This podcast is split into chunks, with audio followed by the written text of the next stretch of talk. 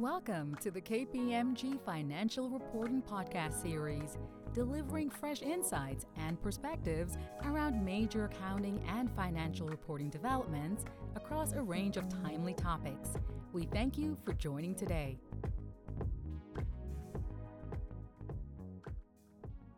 Hello, I'm John Barbagallo, a managing director at KPMG.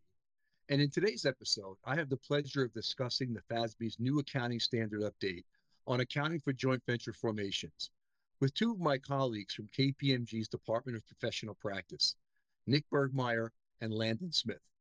Nick and Landon are in KPMG's national office and work closely with our engagement teams and clients on business combination issues. Nick and Landon, welcome to today's podcast. Before we dive into the details of this new ASU, I would like to start today's podcast with some background on the joint venture project to kind of help level set.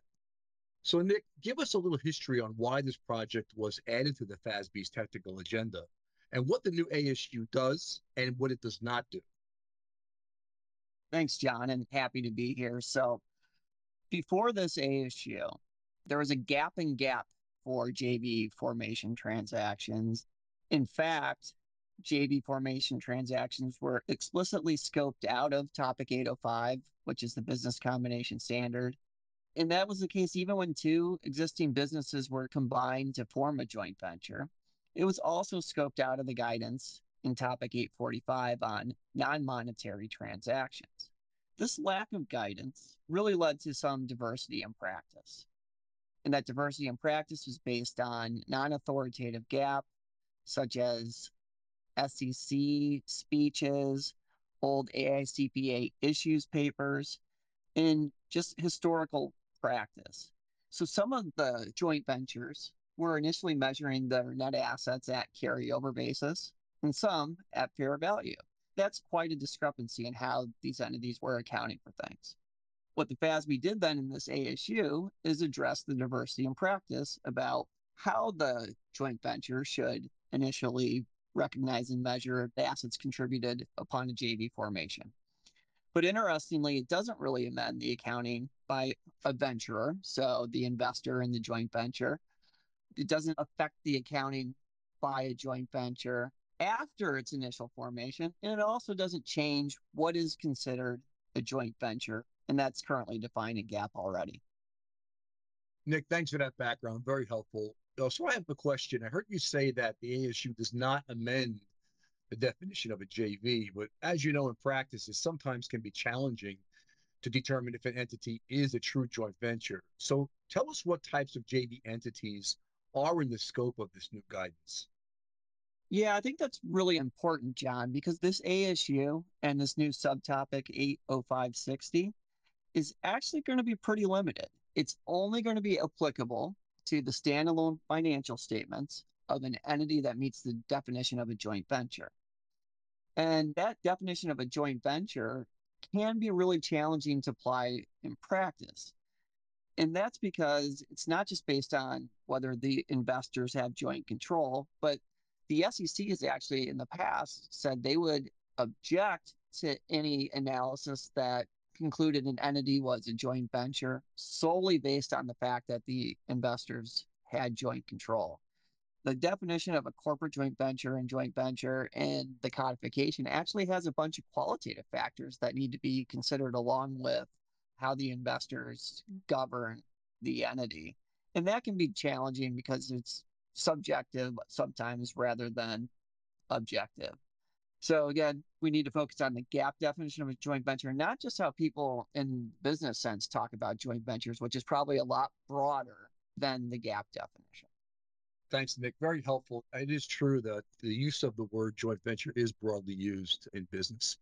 Landon, turning to you, uh, give us an overview of what this new ASU is all about. Thanks, John.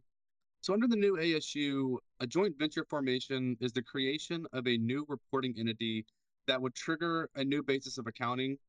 But the new reporting entity does not necessarily mean the creation of a new legal entity.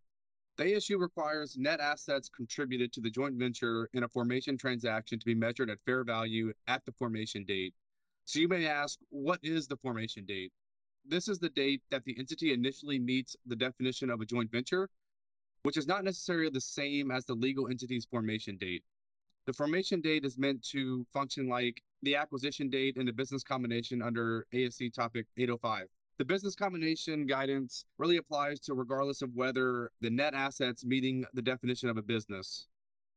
Thanks, Landon. So I hear you say, you know, topic 805. So if we're applying the BizCom guidance under 805 to joint venture formations, does that mean that we could potentially record goodwill upon a JV's formation?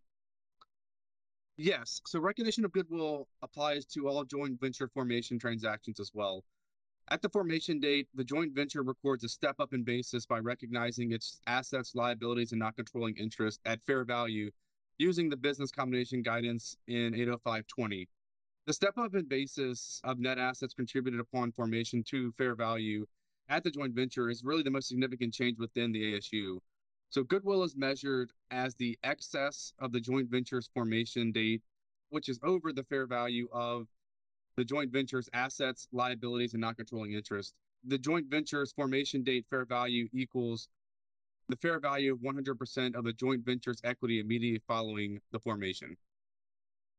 Thanks, Landon. Nick, turning back to you, what are some of the other things to think about, right, when applying the business combination guidance to a joint venture formation? So we're applying in general the guidance in topic 805 on business combinations, as Landon said, but because these transactions are unique, there were some aspects that the FASB had to clarify. I'm going to just touch on a couple of them. Contingent payment arrangements. So in business combination guidance, there's guidance about contingent consideration where the buyers will pay the seller something in the future based on events that might occur it doesn't always work like that in a joint venture transaction. So what the FASB decided to do is treat any contingent payments between the JV itself and its investors, not under the contingent consideration guidance, but under the guidance for just contingent liabilities and assets in general. So more like an ASC 450 contingent liability that would be recorded at the ventures level. Another thing that they tried to clarify was that there's some guidance in business combinations about pre-existing relationships and settlement of those relationships upon the transaction. And that's because they're trying to address transactions that existed between a buyer and seller. Now, because a joint venture in of itself is considered a new reporting entity, it couldn't have theoretically had any pre-existing relationships with the investor. So the FASB said, well, take that guidance off the table because it doesn't really apply. Another thing that's very common in business combinations is the buyer replacing the acquiree's share-based payment awards and there's specific guidance in 718 of how much of those awards would be considered purchase price versus compensation after the transaction. Well, those transactions could also happen. The joint venture could replace existing awards by the investors that transferred businesses in and we should apply similar guidance. I guess what the main difference being that any amount of those share based payment awards that's attributed to pre joint venture date service wouldn't necessarily increase the purchase price or increase the, the fair value of the entity and the goodwill balance. It would just kind of be a plug to equity. It's also important to note that if the JV is a private entity, which a lot of them are, they would be eligible for the private company alternatives the item that got the most discussion in the FASB's deliberations was whether or not the joint venture should have a measurement period consistent with the business combination guidance. And the measurement period allows a company to have a period of time after the transaction to true up and finish its fair value calculations and purchase price allocation. And that period can't exceed a year. So initially, the FASB said we don't think joint ventures should get that exception for various reasons. The investors already should know the valuation or have a better idea of the valuation. And the end is usually private, so there'll be a longer period of time. However, after feedback in the comment letter process, the FASB decided that it would be helpful for these entities to have a measurement period in joint venture transactions, and they changed that. So a measurement period is available to the accounting at the joint venture formation level. Thanks, Nick. I know that was a uh, a big topic when I spoke to clients about the exposure draft that the measurement period adjustment or the measurement period guidance would be very, very helpful in uh, joint venture formation transactions. So we're glad that that finally made it to the ASU. Landon, take us home with an overview of the disclosure requirements as well as you know the effective date and transition requirements.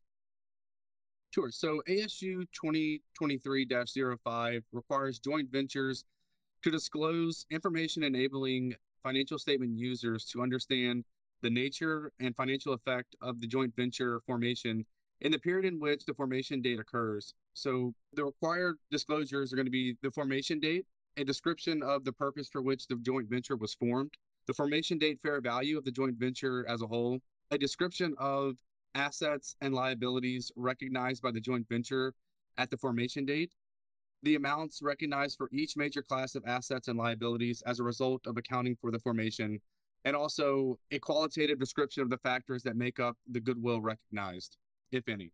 So the effective date for the ASU is January 1st, 2025 for all joint ventures, and early adoption is permitted in any interim or annual period for which financial statements have not been yet issued. The transition method depends on the timing of the formation date. If the joint venture formation date is on or after the initial application date of ASU 2023 05, the transition method applied is prospective. If the joint venture formation date is before the initial application date of new ASU, the transition method applied is retrospective if the joint venture has sufficient information available to do so. Thanks, Landon. Nick and Landon, great job summarizing the new ASU on accounting for JV formations. I would encourage our listeners to view our defining issues publication on this new ASU at frv.kpmg.us. Thanks again, and I look forward to speaking with you on future podcasts. Thank you for listening to this KPMG Financial Reporting Podcast. For more in depth financial reporting developments, analysis, and podcast episodes, please visit frv.kpmg.us and be sure to subscribe today. Also, we are social. You can also follow us on LinkedIn at KPMG Financial Reporting View or with hashtag KPMGFRV.